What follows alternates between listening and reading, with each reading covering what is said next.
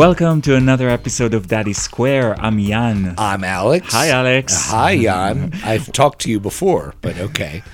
We're getting ready for uh, the holidays. Yeah, it's Hanukkah on Sunday night. And uh, our school, or it's a Jewish school our kids go to, and they sent home. Those of you who are Jewish who are listening will know exactly what this is. It's a Hanukkah menorah, a Hanukkah, made of bolts that you screw screws into, you know, bolts that they glue to the thing. All of you have made one of those at some point in your lives. I haven't. And well, okay, fine.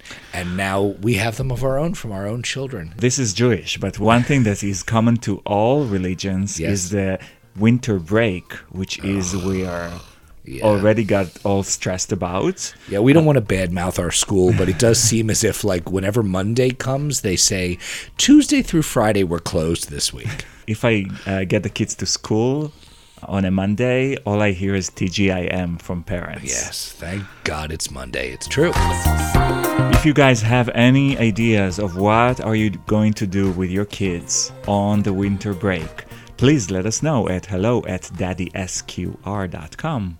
We also want any kind of ideas you have for episodes. We want feedback on how we're doing. We want to make this thing better, and we want to make this thing valuable to you guys. Today, Alex, we have um, very full episode, so we're going to talk less and hear more from this conference that we went to in New York a few weeks ago. Wait, I have to talk less?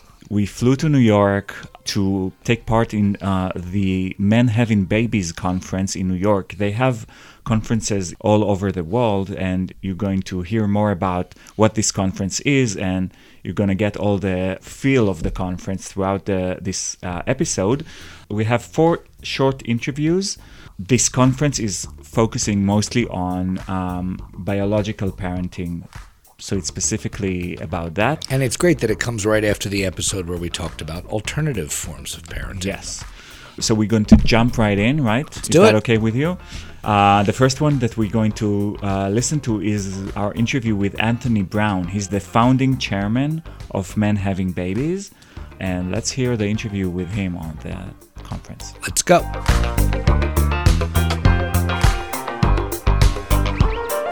We're here with uh, Anthony Brown, uh, chairman of the board of uh, Men Having Babies. I'm the founding chairman. Oh, wow. I am now the chairman emeritus. I Ah. have just just passed that on to a wonderful man named uh, Sherman Taylor, but I was the the founding chairman of the board. So board. that means that after many years of the hard work, you get to now allow somebody else to do more of the hard work, and you get to be emeritus. Exactly. That's yes. great. Six years of uh, of uh, of really developing something that went from 20 guys in a room at the Gay and Lesbian Center to 300 guys here and in Brussels and, Right. and Toronto and Taipei and it's it's just incredible. so let's, let's go back a little bit. So you, you know the history of the organization. Yes. Tell us a little bit about Yes, uh, we, we Babies. started we started um, at the Gay and Lesbian Center uh, in New York. We were a small group of guys who wanted to get as as many answers to w- the questions about biological parenting as we could.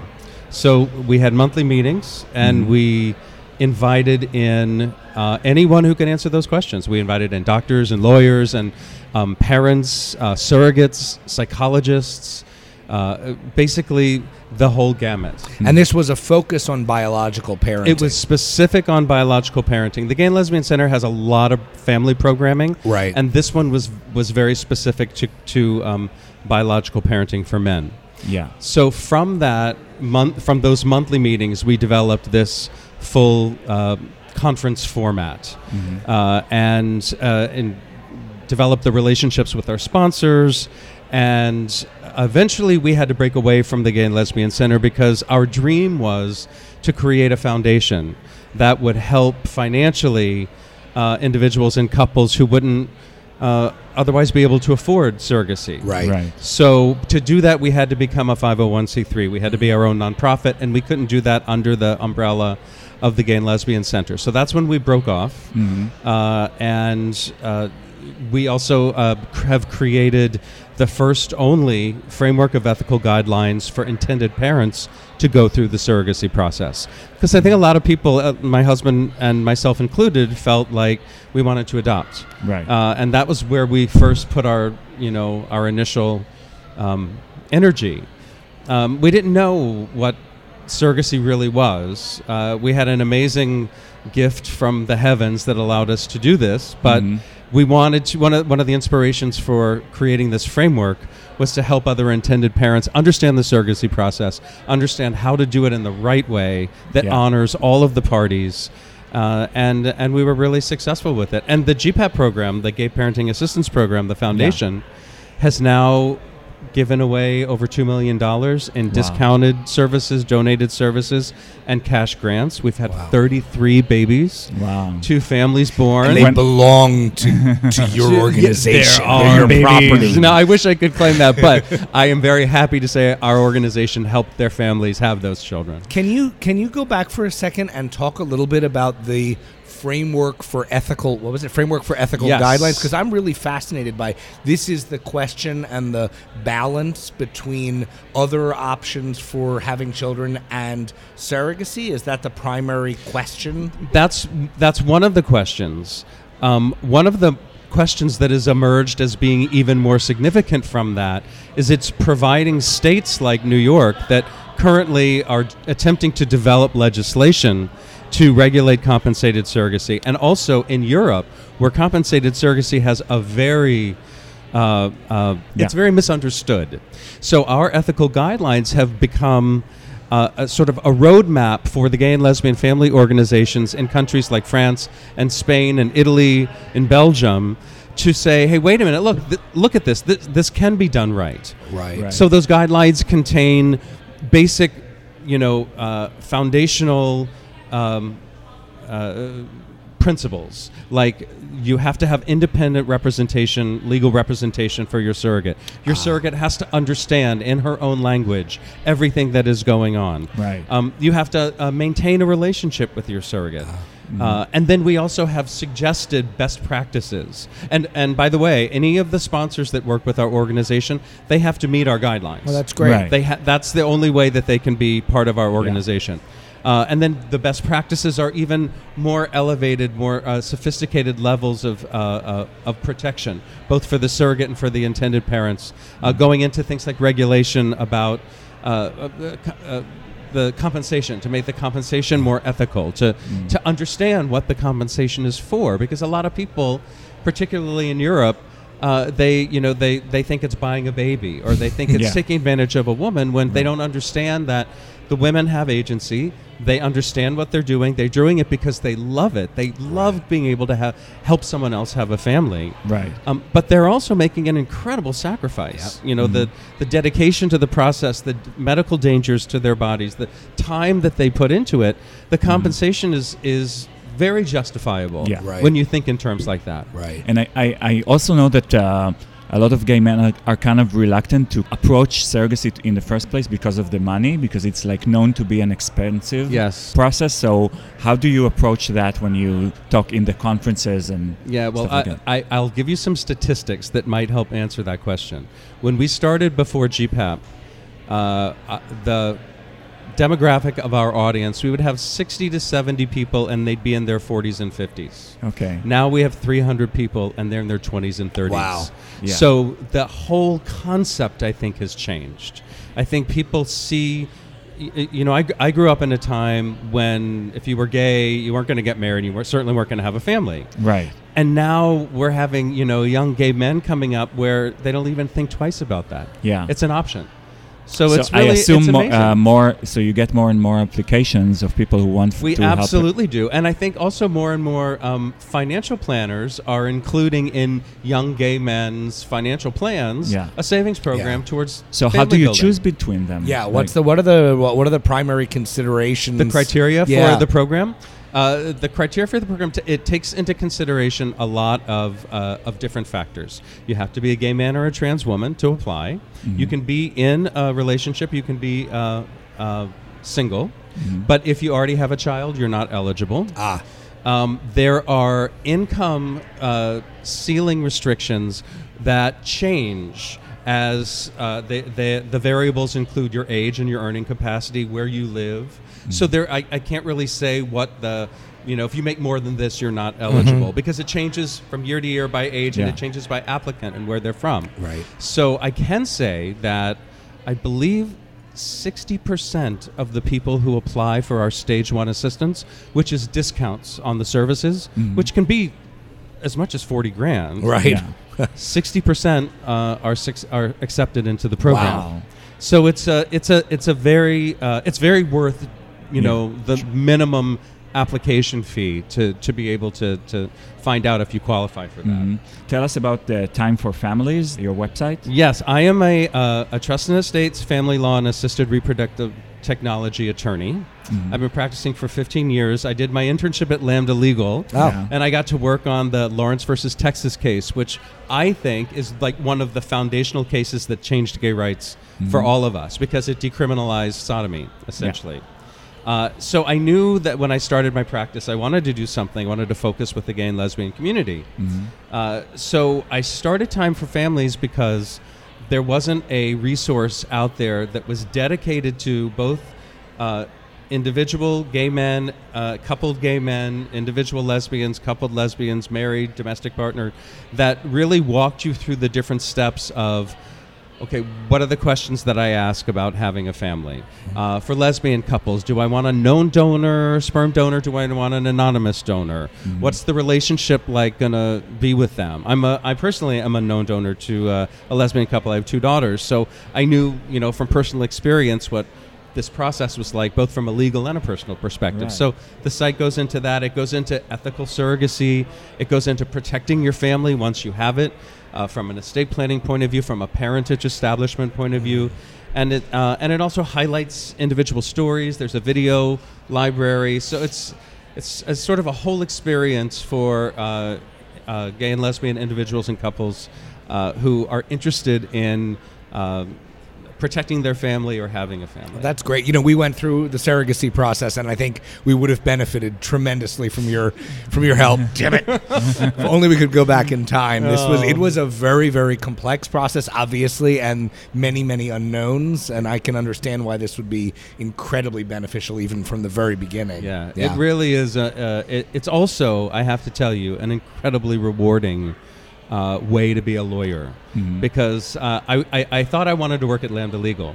Right. And then I worked at Lambda Legal and I was at a computer for 12 hours Yeah. a day. and I realized, no, I want to be out with people. I want to help people. So. Have you had any horror stories? You don't have to tell us what they are, but I imagine that there are occasional fiascos in the legality surrounding There gay are, parenting. there are, and uh, uh, fortunately for me, I haven't had any uh, surrogacy horror stories. The surrog- but to be honest with you, there are very few surrogacy horror stories now because it's there's so much experience in the organizations, the agencies that Right. facilitate the process, and also they know. Like the, the majority of the of the bad stories came from traditional surrogacy, where the egg donor was also the surrogate mother. and Right. She Yeah. had an emotional attachment to the child and, and Yeah. didn't want to give them up. Um, where I have seen some issues uh, in my practice is in uh, having known donors for lesbian couples change their minds about the relationship necessarily that they wanted to have with their uh, with the with the family and with the children, and the unfortunately the the most I guess inflammatory aspect of my practice is probate because when people die and there's Yeah. money involved, everyone goes crazy. But that's regardless of sexual orientation. Right. Yes. You Right. know, so uh, so that's that's the Money is the great, great equalizer it between is the it, yes. it does so much. You know, uh, we had uh, one uh, one listener who uh, kind of uh, wrote to us after the episode with the doctor. We we interviewed uh, Dr. Guy Ringler Yes. on, on our podcast. Yes. Uh, so he told us the story about uh, having had the, a surrogate sign up with a surrogate, and she went through partially like the the process, and then she decided she doesn't want to do it, and she quit. Uh, and that was very. He That's- described that it was very stressful for Yes, him, and it's such a absolutely. so did it ever happen, and what do you do in this case? Do you return the money? What what happens? You know, it, it, it's a, a lot of things you can try to contract away. When I heard that story, the f- first thing that I thought was psychological screening. Invest in psychological screening prior to the to the journey. And most surrogates are married, have had their own children. They, you know, sort of know what the landscape is going to be, and they have a uh, a, a, an inner desire, usually motivated by a personal experience that they've had with their family or themselves with infertility. So getting the right person is the first step. And then after that, even if you've contracted around something like that, you know, contracts will provide for different uh, i- uh, deposits into escrow accounts and when payments are, you know, go out and are made. But at the end of the day, if someone breaks that contract, it's kind of hard to say, you know, you can't really demand specific performance. You're going to have that baby because you told me. Right. That's not really realistic, you know. Right. Um, Especially you know, not a baby. And and asking for the mon- any monies back, if she's halfway through the journey, she's actually done Right. things to earn that compensation. So it's a, it's a tough call, Mm-hmm. and I think that the um, honestly the emotional toll of that is Yes. is more devastating than the legal toll of that. Right. Right. Um, so just uh, before you go, I want you to tell us a little bit about your your personal story. So uh, Oh, you, I would you love touched to. it. I would love to. Um, uh, my husband and I have been together for 30 years. Uh, we thought that we wanted to adopt, Mm-hmm. and so we went to all the adoption meetings at the um, at the Gay and Lesbian Center. Um, but in the, we live in the West Village here in New York, and one of the highest demographics in the West Village are single older women, and like four of them lived in our building, and we took care of them. Uh, and one of them, when she died, she left us a lot of money. Oh. We had no idea because she was a hoarder and she lived in filth. But she came from this family money, and all of a sudden we're contacted, and we were able to have our family. oh my God! It's a movie. It totally is. It's incredible. Actually, CNN did a documentary Really? about our journey from the beginning to when I ended up adopting uh, our Oh, son that's afterwards. amazing. It's called Gary and Tony Have a Baby, and uh, it was on in 2011. Wait, but you just said that you adopted. I had to adopt him because at the time our son was born Oh. in North Carolina and they didn't recognize our marriage. I see. So they would only put my husband on the birth certificate. I didn't have any parental est- uh, relationship, so I had to do a second parent adoption back here in New York Right. to establish my Right. parental rights. Oh, okay. So now our son is nine. He's Wow. the, the light of my life. And you Uh, guys live here, and we still live in the west in that in the still West Village. teeny little apartment in the West wow, Village. that's great. Yeah. That's Oh, amazing. So great. Yeah. Thank you very much. I You're just, very, I very just before you leave, I just want to say there's a reason, Jan, why you interview interview people who have been working in this space for so long. They're good. He's he just that was great. That just snapped. oh well, thank you very much. Thank you very me, much. Good luck. Thank you. All right. That was Anthony Brown. He kind of gave us uh, an idea of what the organization is about, how it came uh, to be, and what does it actually do. Uh, and of course, you can get all of the details on uh, menhavingbabies.org. if nothing else, this entire uh, episode uh, helped me to recognize just how little homework you and I did before we had our kids because they have so many resources and so many ideas about how to help you. And meanwhile, we just sort of blundered into this whole thing from the beginning. Yes. The next interviewee is Ron Poole-Dayan. He's the executive director of uh, Men Having Babies. And what he's going to give us is the Conference 101. Uh, we focused our interview with him around telling us what can you get from these conferences, who can come to these conferences, and what is actually happening there. We can start. Okay. We're here with uh, Ron Poole. Pool Dayan. Ron Poole-Dayan. Yes. Ron Poole-Dayan. He's uh, the executive director of Men Having Babies.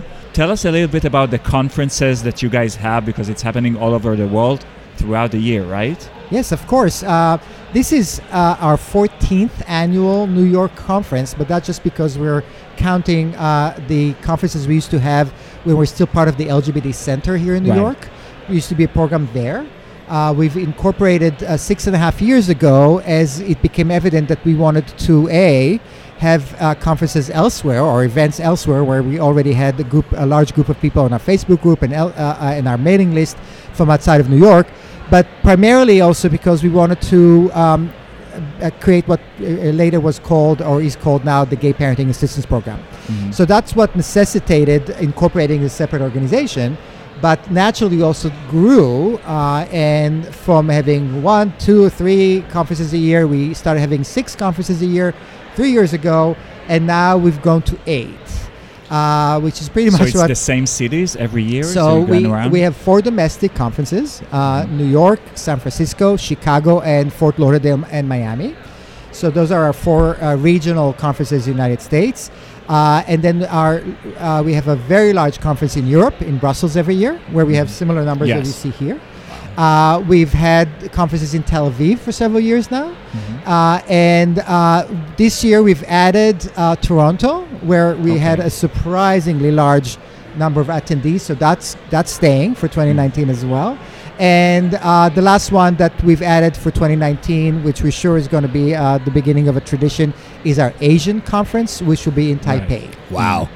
You know, we, we are uh, parents of twin three year olds, Oh, and we did the IVF route and all that, which was quite an undertaking. Um, we, I'll admit, used our very extensive um, uh, approach to research, which was none at all, and we we went into the process. Uh, we we should have done much more. Uh, and I guess my question for you is: when people come to an event like this, sorry, when people come to an event like this, what do you think that they are expecting? Um, you know, what what kind of expectations do they come in with, and how do those expectations get changed by the experience that they have here? the word conference sometimes uh, creates the wrong impression, the wrong expectations. It's not a scientific or educational conference in the classic sense that you come and you have one room about this type of medical procedure, another room about that type of medical procedure.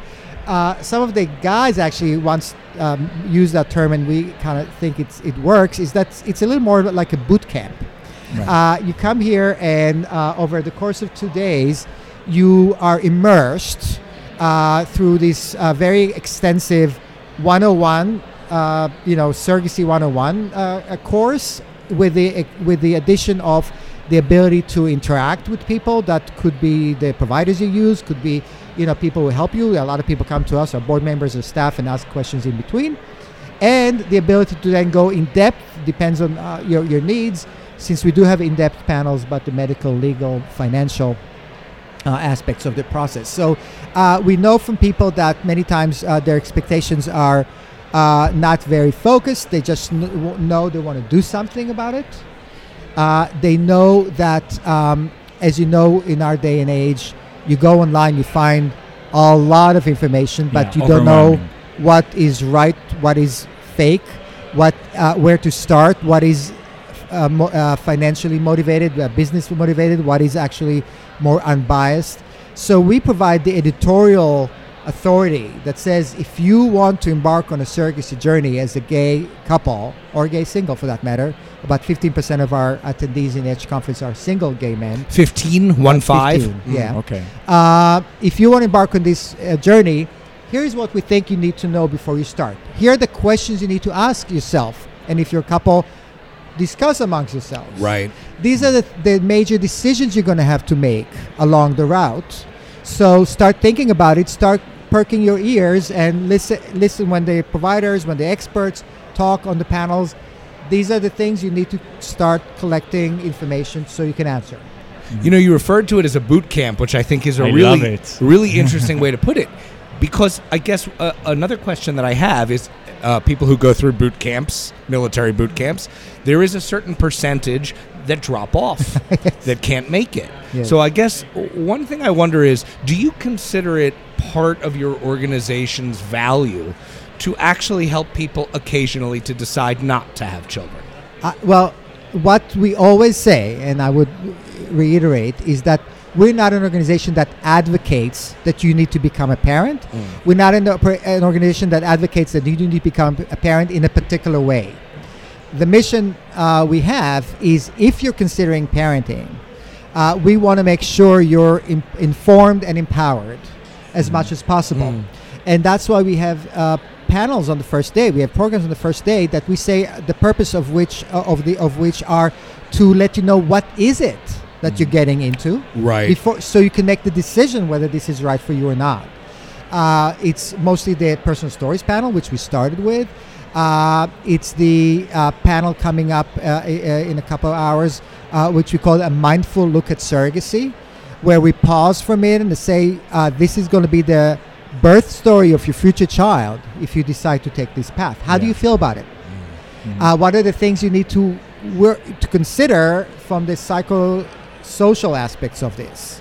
What's you know what? How is this going to be good for your partnership? With your, some people want to become you know parents so that they can save their marriage. You know, it's Yeah. like you know, spoiler alert, not gonna not gonna help. Uh, you know, things like that. You know what I'm saying? Yeah. So so so absolutely. Thank you for that question. Yeah, and and connected to it, um, uh, there must be occasionally, especially in your role, some controversy um, f- with organizations that are focused very heavily on adoption. Is there? Um, how do you guys uh, sort of interconnect with the other ways of having children? Well, good question. First of all, um, our conferences are not uh, identical. So uh, there are conferences where we feature adoption resources at our at our resource fairs. uh it has to do with a city. And well, let me actually back up and say that we don't consider ourselves to be a local organization. Obviously, we're not a uh, an LGBT community organization, but rather a you know an international organization that is focused on a particular uh, need and particular set of needs of the of the community. So we partner with local community organizations everywhere we go. So, for instance, in New York, uh, there is a great LGBT uh, family building fair um, that is not coincidentally six months apart from our uh, uh, conference that features adoption resources. So we're not going to feature adoption resources here. It's a division of labor of sorts. Yeah. Um, there are places such as when we've been to Texas, uh, we've had our conferences also include adoption resources. Same in, in, in Florida. If there's an LGBT center that we're partnering and has their own adoption resource uh, fair or event, then we're not going to feature them Right. here. Yeah. In Europe, we have adoption resources for Europeans since they cannot adopt locally. There are they don't throw as many people to jail in Europe, so there's not as many people to adopt there. Oh, wow. Uh, also, there are several s- countries there where gay people can al- not even adopt yet. So there is what is is called, uh, from the American standpoint, reverse commute adoption. Uh, Europeans can adopt American children, and we have a session about that in Brussels. Uh, and we have partnered partnered with uh, adoption. Uh, so so we don't. However, f- yes, we focus on surrogacy, but we we're not competing with adoption uh, organizations or adoption resources. On the contrary. So I met your family upstairs when we Oh, first yeah. came in. Do you involve them in every conference?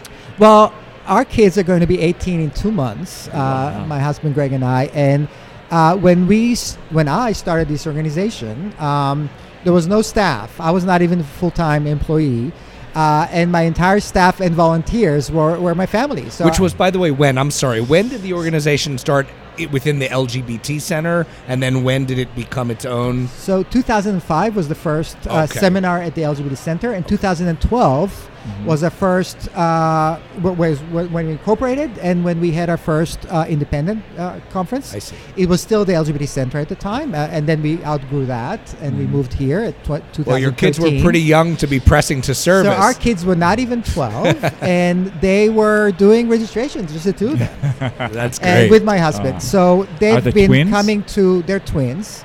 Uh, so they're almost 18 years old, a boy and a girl. They've been on the team panels. My son's going to be on the team panel tonight as well. oh, that's great. Uh, uh, Eleanor especially has come to several of the conferences just to volunteer with me. I've been using my companion ticket, uh, you know, on Delta to bring her along.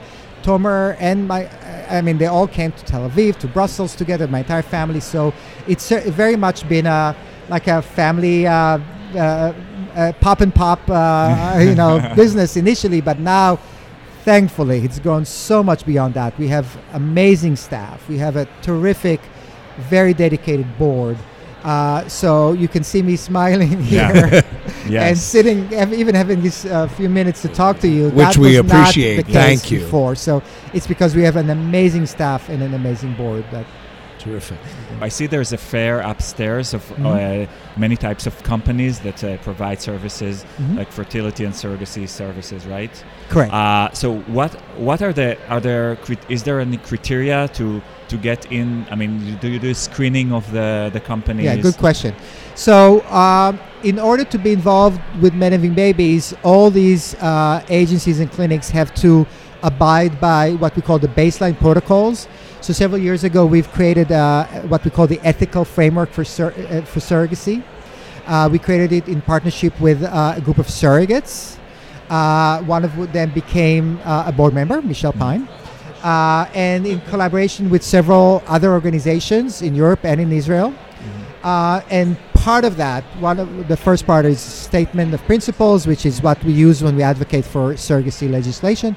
The, the second part, are baseline protocols, which is what those uh, uh, practices that we think are should be the minimum for agencies and clinics uh, before they can engage with us in conferences or at uh, our gay parenting assistance program. Uh, so all the, the agencies above have uh, are do abide by these, and we turn down, uh, you know, some every year. Right. Uh, and then we also just, since I did mention the ethical framework, we also have uh, the third part, which is the biggest, which is the best practices for intended parents. Because we acknowledge that at the end of the day, it's not up to the just up to the service providers or the legislator to determine how this process unfolds, but rather the most of it, uh, you know, is at the hands of the intended parents themselves. And if they're more mindful and and if they pay attention, uh, then they they're more likely to uh, have a a process they feel better about, and that also is smoother. And do you have all of the agency's information on your website? How can people? Yes, so we have a directory on our website. So of course we have resources on the website. There is no, uh, you know, alternative to really coming. I, I would say I have to say that to this to this Mhm. conference. Uh, we even have clips online that I think that's still not the same as coming to our conferences.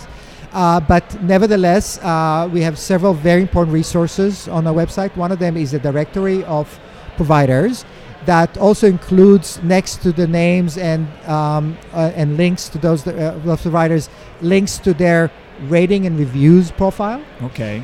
links to a video of their breakout session. The, those providers can uh, give uh, like breakout sessions of 20 minutes here, and we video them, so it becomes a way for you to kind of like hear more about what Feel. they had to say when they were pitching, um, you know, their services. And also, it has what they commit to GPAP, the Gay Parenting Assistance Program, whether Yeah. they commit a certain percentage of discount and maybe even pro bono services. So that's all on our website. Okay. Uh, thank you very much, Ron, You're welcome. for all the information. It's a, it's really an amazing conference, and I, ju- I just want to say that. Uh, I'm glad you made it. Yeah. And on a personal level, I'll say, you know, we we as I've said before today while we've been interviewing people, we we did very little research before we had kids, but the very fact that people like you individually have done it uh, many years before we did uh, really you know at least i'll speak for myself made me feel like this was possible. And so we have a lot Yeah. to be thankful for. Absolutely, and and you know this is very gratifying to hear that, and it's gratifying to hear what people say after they've been here. I always say that for me, this is like um, a karma thing. You know, I felt like I couldn't believe, you know, how amazing it is, you know, to have children, and the thought that other people might not have children. A because they you know they just don't know how to navigate that, or Yeah. B because they don't know they can't afford it. It's just a, a kind of feeling I couldn't live with. I felt it was bad karma, you know. So I just felt like the more people who do this, you know, the better it is for all of us and for me. Thank you very thank much Thank you, Ron. Okay. That was Ron Poole-Dayan, the executive director of Men Having Babies. Our next interview was with Frank Nelson. He's a board member of uh, Men Having Babies. He's actually from Canada, uh, and we spoke to him about mostly about surrogacy in Canada. Um, and Frankie and Alex uh, have teared up during this interview, so that's going to be a very emotional. it was one. our barbara walters moment We're actually uh, a podcast extension of a blog which your husband BJ was uh, interviewed for. I think it was a year ago. Oh or yes, so. I, that's why I recognize the name. Per- yeah, awesome. that is square. So, uh, how's Milo? Milo's doing really good. He actually has How- strep throat this weekend. Oh my God. It seems that every time I go away, my husband just messaged me. He vomits in our bed, and so he said, "Oh, look at he just your vomited." child Yeah, my vomits. child- i was just checking because it could have been it could have been interpreted that he's angry at you for leaving it no. and your husband vomits in the No, he's very, you know, he's a great husband, and he lets Yeah. me do these conferences. That's awesome. Um, and he would have been here probably if he hadn't had a his hip surgery. But My son seems to get sick whenever I do a conference, and always seems to vomit in our bed, which is not you know fun. How old is know. he by now? He's four and a half. Oh, good. Oh, He's wow. So, uh, tell us a little bit about your involvement b- with uh, men having babies. Well, uh, I guess a couple years ago we reached. I don't know how, but my husband actually uh, reached out to Ron in some capacity. We had some conversations with Ron about surrogacy in Canada, and he said, "Well, maybe we can have some. You know, you can do something for us." Next thing I know, they asked us to come here to tr- New York to talk, and then was asked to be a board member. So I think I'm here. We have a lot of people that are interested in surrogacy in Canada, uh, whether it's from Europe or in the States. So I'm just here as an advocate uh, Okay. for surrogacy in and Canada. why do people are interested in surrogate in Canada?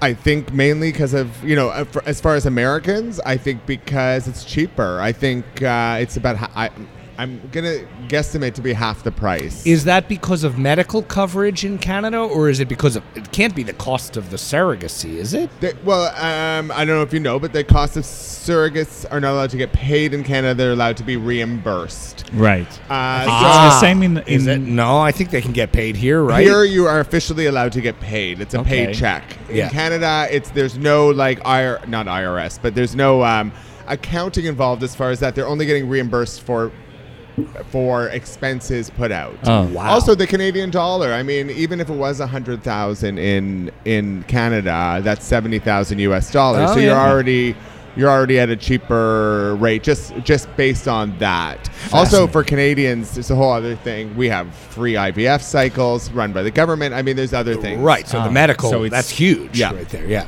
Okay. So, what kind of question people come Well, to I you think, with? I, well, people. The problem with the reimbursement piece is that it makes people nervous because at least in the states you can. Uh, okay, you're charging forty thousand. Great. In Canada, it's a little gray. It's a little more gray, and I think you know. And the other biggest concern is is coming back over the border. We have a we have much more progressive laws in Canada, so I'm Yeah. learning. Like we don't have to do the second parent adoption. If you're married and you have a kid, doesn't matter which parent was the mm. bio dad. Oh. you're married, so they're both your kids. Yeah. And I often say that, that should be the way. I no offense to straight couples, but you don't do a DNA test when your kid is born, and Yeah. very well your wife could have been sleeping around for months, Right. and Yeah. you and that father automatically gets parental rights. Yeah. And we, for some reason here in the states, it seems that doesn't work for gay men. Mm-hmm. Like, because I have a, if you're interested, like there's a couple from Canada that just moved to the states, and one was Israeli, one was American, and okay, one, but the That's what we do. The Shalom. American was Canadian uh, as well, Right. So they had twins. This is uh, this was crazy to me. So they came to and moved to L.A. and only the twin, that one twin was a we heard parent. about this story. I Yeah, not. one Well, twin one- was Tell one the was- podcast. Tell the podcast. one twin was a parent. They were each had different bio dads, Yes. but they were twins. So only the twin to the American dad got citizenship. The, Is- the Israeli they were fu- they're still refusing to give the Israeli dad yes, kid citizenship in the states. Wow. So, so that's what I mean by in Canada. Well, I would like to think that that wouldn't happen in Canada because I think that's very sad. Shouldn't it just be you're married, you had Yeah. kids, you get citizenship? Yeah, seriously. That's what That's I feel. But fascinating. I, I'm, I'm not part of. I, you know, I don't decide these things. So, Oh, oh, you're not you're not uh, president of the United No, I'm States. not president. I'm sad to hear that. so uh, when um, so when you come to these events, and uh, I'm sure a lot of people approach you, what is their biggest fear? People are Biggest still worried about public perception. People are still. I'm always surprised by that part, you know, and then people are worried about how their kid. You know, that we do this teen panel, and the questions still are. Uh, you know, people don't bully you. You know, all of that Yeah. stuff. And I, I don't know. When I became a kid, a parent, I maybe it's because we are in Toronto. It's a very free-thinking city that I just don't have these. I, we're so supported by our community, so I'm still surprised that so many people have that internalized fear of what their kids are going to go through. I have to say, what's the most shocking to me is that people's greatest fear isn't having children. I mean, in, in all honesty, of all of the things to be afraid of, it's the very fact that you're about to take on this awesome responsibility, and I'm I'm frequently surprised by how that seems to be a bit of an afterthought. Oh, oh, wait a minute! I'm going to have children, and this is going to be my life, and it's a pretty big deal. Yeah, uh, but I think that if you're, you know, my friend said it to me once we had kids. She says the difference between gay men's parents is you want it. Right? Uh, straight couples get pregnant on their wedding night by mistake. Yeah. And it's not that they didn't want children, but it just happened. We are planning it for two years, saving up our money, mortgaging Yes. our houses. Yeah. So it, it, these children are not mistakes in Yeah. any means. So you you you know what you want, and I always Right. knew that I wanted to be a parent. which is one of the things that I find so curious about organizations like these and the age ranges that come because of all of the straight men I've known who have had babies I know very few of them who at the age of 25 or 30 would have been saying you know I'm really ready to have children it was in every case I know of, it was their wife or girlfriend or whatever who had, you know, guided the man into that process. I'm not saying forced, guided, right? And that's why when I look at gay men, you know, I, I had children when I was much older. I look at gay men in their 20s who are saying, let's do this, and I'm blown away by it.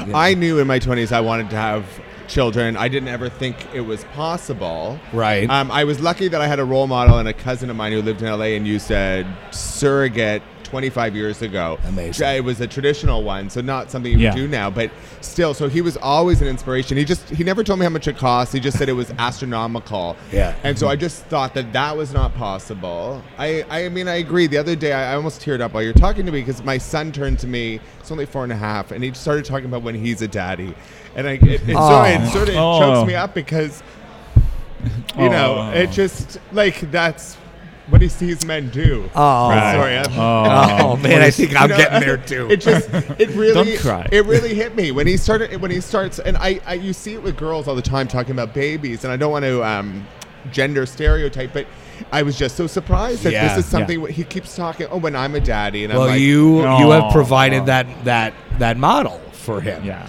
I mean, Amazing. and that there can be no doubt that right in so many straight families, the children are going to look to the mother as the sort of source of this this this child making thing. Yeah. And in the case of your family and in ours, well, they got to find it somewhere else, and it's going to be us.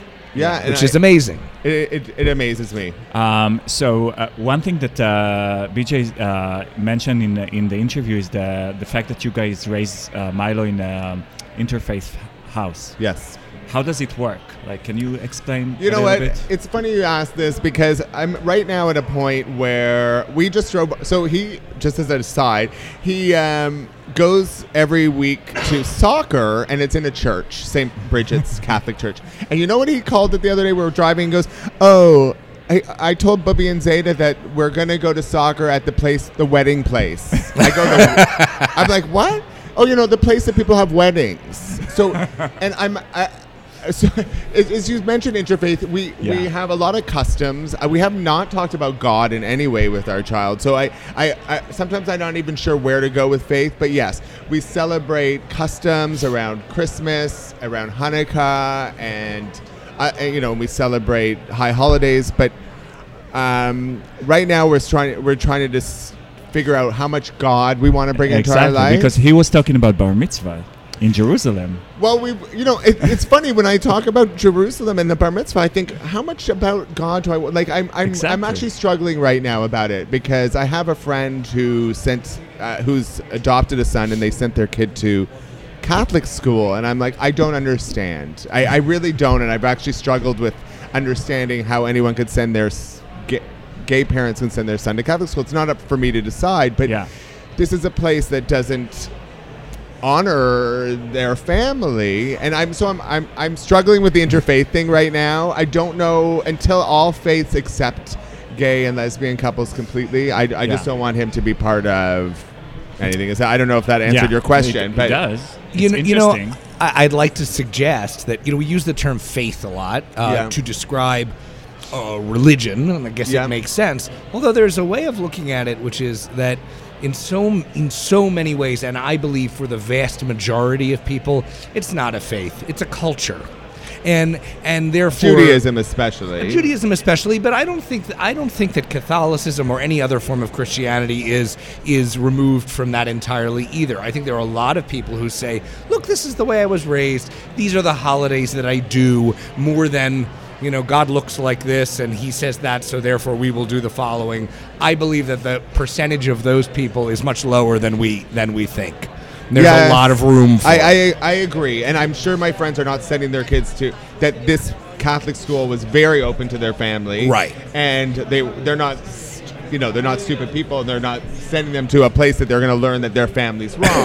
but I still then I'm just I'm I guess I'm questioning a lot about God right now and what my own beliefs are as I'm getting older and other things. So I don't know what I want to. I I went to a religious school growing up, and I took mo- mostly culture from it. I was never that strong. So I, the the Yeah. talk about faith is a really interesting Right. one right now. Yeah. I don't know Uh, about you guys, but So, do you go to every convention, or do you, do you um, I go to the conventions that they ask me to go to. I don't. That we're not always needed at all conventions. Um, I definitely go to the ones around Toronto. Um, the ones that I think that they they're some interest in Canada. Europe is a big one. Um, so I don't know. I would love to go to Taipei, but uh, I have. I, I don't know if I'm going there yet. Oh, I see. They, I, as a teacher, I need a lot of planning, Right. and they uh, sometimes ask you very last minute. And as a teacher, I can't just walk What out do you last teach? minute. yeah, what do you teach? We got to Uh, stop with that for a 2nd I'm a high school teacher. Currently, I te- I'm mostly computer stuff. I'm teaching Photoshop, Word. I Oh. do math as well. But do your do your kid kids or kid? I'm sorry. Kid. Kid. Kid. My son, yeah, your son. son, yeah. Does your son uh, understand that you're a teacher and sort of make the connection between that and his teachers? I I think so. This just this past week, uh, he was sick, and it was our exam day. I took him to school with me. He's been to school with Papa, uh, so I think he has some idea. He had a great time at work with me, playing with, what- with whatever. I showed Oh, him how our 3D printer works. That's great. That's awesome. Wi- will you have more? Uh, I think we tried a year ago or a couple years ago. You know what? Being a member of this uh, board, really, I we thought we had stopped. I came to my first conference. I'm like, we need to have another baby. it just it's so overwhelming meeting these men all wanting to have children that I just couldn't help but feel. And then talking about uh, meeting men who knew that they wanted to have two or three kids. I'm like, how did you know? Like, Exactly. we talk about this a lot. And like, all I knew is I wanted a healthy baby. Like, I didn't even think that was possible. So I never projected Right. uh, more than one. right. And you know what? My son never asked. If he was begging me every day for a brother or sister, I would probably say we would have another one. Right. He does not. We bring it up all the time. And so when we bring it up, that's when he goes, "Oh no, when I have my babies." Oh. So I'm like, "When you have your babies, that's good with me." And right Hopefully, it'll be a lot cheaper. Right now he gets everything. So We have a good life, the three of us. We travel really. You know, we we have a good time. that's Thank great. you very much, Frankie. It's been a pleasure. You're very welcome. Bye.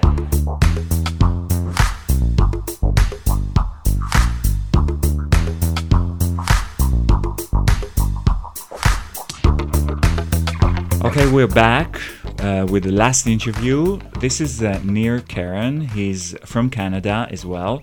And uh, he talked with us about surrogacy from. He, he talked about surrogacy in Canada for people who are from elsewhere and the kind of services that you can get there. And it's surprisingly, uh, if you are listening to us from Australia, this is apparently the number one country of people who are going to Canada to have babies. They're all part of the British Commonwealth, whatever the hell that means. Are they? Yeah, Yes. yeah. Somebody could send us an email and explain to us what the British Commonwealth is.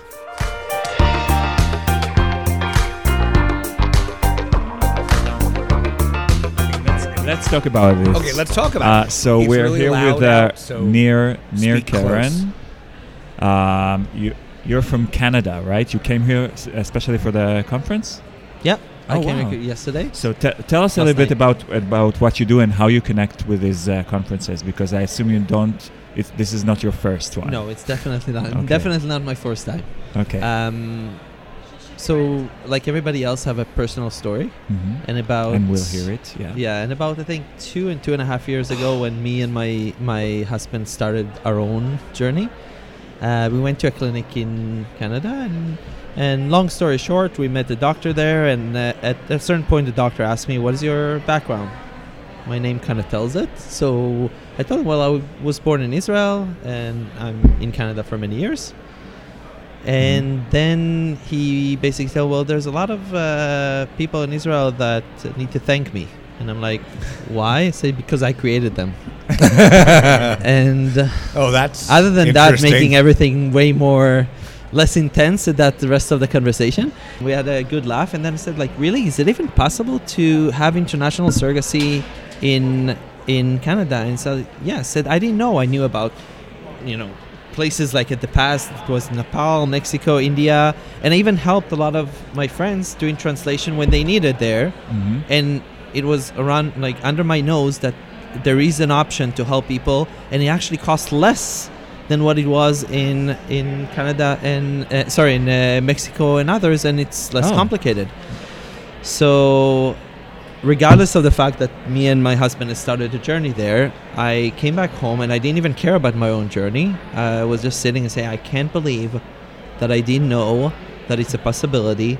And I have all these people that going to third world countries when there is a country like Canada, which is exactly the opposite than third world Yeah. That it's an option it's actually costing less. So after not sleeping that night um, the next day i spoke to my husband and i told him um, i have to do something about it. I need people to know that th- this option exists because people cannot afford it and they don't know where to go. And all they're going is to dodgy places so I went back to this doctor and I told him that I decided to open a non-profit organization that will help people go through the process in Canada and more to inform them about the process. At that point, it was just info- informing them. And he said, "Wow, this is amazing. This is exactly what we need. I want you to do it with us because we have that. We need somebody to help them, and we need you to help us at the clinic doing some stuff. And um, and this is how you'll be able to." Um, to afford going to these places and sharing your knowledge about uh, about Canada. So I open that, and the rest is history. And then I'm a part of Create on one hand, Mhm. uh, but also a part of Babies Come True, which is kind of combined. But Babies Come True is really going all over the world, explaining people about Canadian option Mhm. and helping them go through the process in Canada. I have a, v- a How ver- long? How long ago was it? Two years ago, it started. Okay. And, And, y- so, and did you continue with your journey? To have I have continued with my journey. Um, you know, you know, there's a, I want to say there's a say in Hebrew, but it's rela- uh, not rela- relevant. I'm not focusing on my journey because I'm helping so many others. Okay. Um, What's the? The status of the Wha- journey no. is Now, unfortunate. listen, on this podcast, because of the Israeli involved, we accept translations. So give us No, what what's the so I can say that Sandlar Olech Yachef, Oh, because I'm really helping. Currently, I'm helping over 600 couples right now going through. There is no other clinic. There is no other any organization that has so many people that helping them. so tell me something. There are so we we we used an agency uh, based in Los Angeles that, that had nothing to do with Canada, but Right. what their the intention of or what they provide right is a kind of an end to end. They're going to help us find the surrogate. They're going to help us find the egg donor. They're going to uh, provide a relationship with the IVF doctor, etc. Um, how does that differ from the service that you provide, which is what more focused on um, explaining the value of doing this through through Canada? Well, I think it's almost the same. Oh, okay. But there's not. I mean, the IPs don't pay me anything. right. So in one hand, I'm going as a representative at Create and Babies Come True to all the conferences I can in the world to tell people there is an option, Canadian option. What do you mean? Almost like a Canadian expert. Mhm. Yeah. How Right. does the service? How does it work? What's the good? What's the bad? What's the ugly? Because it's never, never just good. There's Yeah. things that people need to know about Canada before they just to go decide to go on Canadian route. It's a very different journey. Mm-hmm. So I'm making sure that people know it, and then I'm helping them to go through the process. So yes, um, obviously working with that the biggest clinic in Canada. There's no reason to work with any other clinic. But then if they need egg donor agency, then I'm going to give them the options and we'll connect them with an egg donor agency. Same as basically what you were saying you had in LA. I'm going to help them connect with a lawyer. I'm going to help them connect with that. I'm kind of holding their hand throughout all the process. So mm-hmm. same as this agency that you use Right. except it's a service rather than something that people need to pay or sign anything with me or Yeah, that's actually a pretty damn big difference. Let me just be clear with you. so it's good. It's good to hear. well the thing is that i that when i was really down with with this whole thing when i heard that canada is a, a, an option i told to my husband canadian have something that they call give back and it's very big you have to do something for the world without asking anything in return so it started by you know what i'll just do it one year without asking for anything, no asking for money, and then just rolled over. So in Canada, um, one of the benefits from from actually earlier discussions we've had today, um, one of the benefits seems to be that because of the nature of medicine in it and the way coverage is handled in Canada, um, it's cheaper. It's much cheaper for me living in the United States to do my surrogacy in Yeah. Canada, right? It's probably around 50% of the cost. So here's my question. Here you are going around telling everybody about how great this is. If you spoke to, I don't know, some revenue person in the government in Canada, would they say, we love what he's doing? Or would they say, So- well, there's nothing we can do about it, but it's actually extracting um, Yeah. services that we would rather not be provided? Well, I, I don't do know think? about rather not provided. Canada always been a country that helping other countries, humanitarian. There is a, there is i- it's a culture. Mm. It's a culture to help other people. So when I'm gonna show a video today in the breakout session, and the video is actually not mine. It's Mm-hmm. a video of CBC, the na- documentary channel of Canada, that did a, vid- did a video of tracking people through surrogacy. And a part of when they did that video, uh, they did a poll and they're asking people, do you think that we should allow surrogacy in Canada? And then do you think we should allow the international people go through surrogacy in Canada? And 90%, 94% of the people said yes. I don't know exactly how many people. I don't know what the background of the people, but it was open to whoever wanted. That's incredible. So Incredible. Canada is a country that likes to give back. Yes, eventually, I'm sure people are going to say, "Wait a minute! Instead of finding all this uh, uh, diabetes medicine for people, we're spending the money on helping." But for now, people are okay with that. Now there are other things that we're doing to help. For example, we encourage, strongly encourage, for people to purchase insurance for afterbirths Mm. because during the pregnancy because of the health system there's nothing you can do it's a woman who's pregnant but after the birth when the baby is born we don't want to abuse our government that Sure. um, amazing amazing ability to give that gift to other sure. What is the percentage of people that uh, approach you from other countries rather than from Canada? i would say that the majority today of that um, that program of the third party program are actually international Okay. because is there any country in particular, or is it? Uh, Yes. So I would say that the number one country I would say right now is actually Australia. wow. I want to say maybe followed by France. US is huge. We're talking about such big numbers. So the difference between the, th- the third place and the fifth place Yeah. is really not. We're really helping all places in the world. The part of what we believe is, and the, that's what I do, is go to these places that they don't have the ability to do that. Mhm. If I go tomorrow to a place like Israel, when they don't have any other, what is their choice? Their choice is either United States or Canada. Not everybody can even afford United States, and they don't even know that Canada is an option. Yeah. Then they go to all these dodgy places and eventually end up Yeah. like they end up a few months ago in in other in in Yeah. place like South America, Mhm. sorry, sorry, t- South Africa. The point is that um, we do have a lot of people that are um, international and babies come true that concierge service of, of create fertility center is focusing on the international. Mm-hmm. Because somebody from canada from toronto can just across the street go to the clinic and speak to somebody and say hey i want to have a baby what can i do?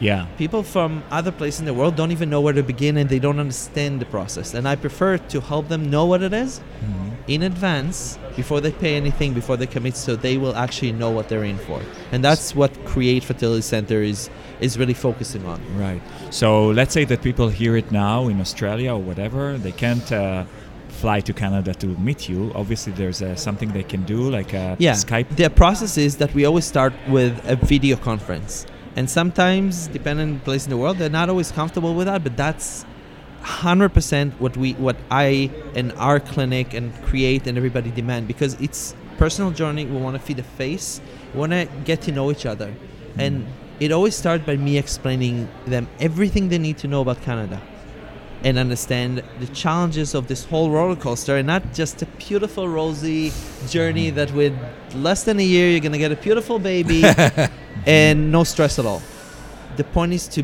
do exactly the stress check that they will know what it is Okay. and that's how people that's how we do that close close, far relationship. Okay, uh, Nir, thank you so much for, for talking to us. We assume that we can find all this in- information on Babies Come True. Website or just yeah, or just get to us babiescometrue.com babiescometrue.com. and createivf.com. Both of them were the same. So Babies Come True take care of the international clients of Ah. Oh, of, I see. of that, but it's basically one and the same. Okay. Well, thank you so much. Thank Thank you, you. That's it, basically. Well, look, I just want to say, first of all, that I was very impressed with the overall, with the event, and with everyone who came and spoke to us. Um, it it really it really touched me to see that these are people who have focused their a very big portion of their lives, in addition to, by the way, raising kids and having a day job in some cases, that they also do this. It was amazing. It was also amazing to see the size and complexity of the conference. This was a big deal. Yeah. And there were we just grabbing people in the hallway for five minutes to interview them. Um, and thank you to all of them for their time in talking to us. We want to really thank Men Having Babies for including us in the whole uh, arrangement of their conference. There are few conferences coming up uh, 2019, so maybe you should check out the page menhavingbabies.org and you can see where you can go and have this experience. I think that beyond the education that you get if you are a couple thinking about having babies uh, is also the, um, the the the amount of people who are like you, and it's Yeah. so nice to be in this environment, and people are so friendly to each other, and who knows, like maybe good friendships can can come out of that as well. So um, I I strong, strongly recommend to do what we didn't do and to go to these events and um, uh, and to learn more about it. So much of this podcast is about us telling you to do what we did not do. So, you know. We were wrong, basically. Well, and you were are right. um, that's it from us for today. This was a special episode of Daddy Squared uh, with the conference. Next week is a regular episode. We're going to have uh, one guest and. Uh, um, we don't have regular episodes. All of our episodes are special and different from the one that came before it. If you want to contact us, and we love it, we love your comments, we love the interview requests uh, and all of your ideas, please send it to us to hello at daddysquared.com. Alex, have a good week. You too, Jan. Bye, guys.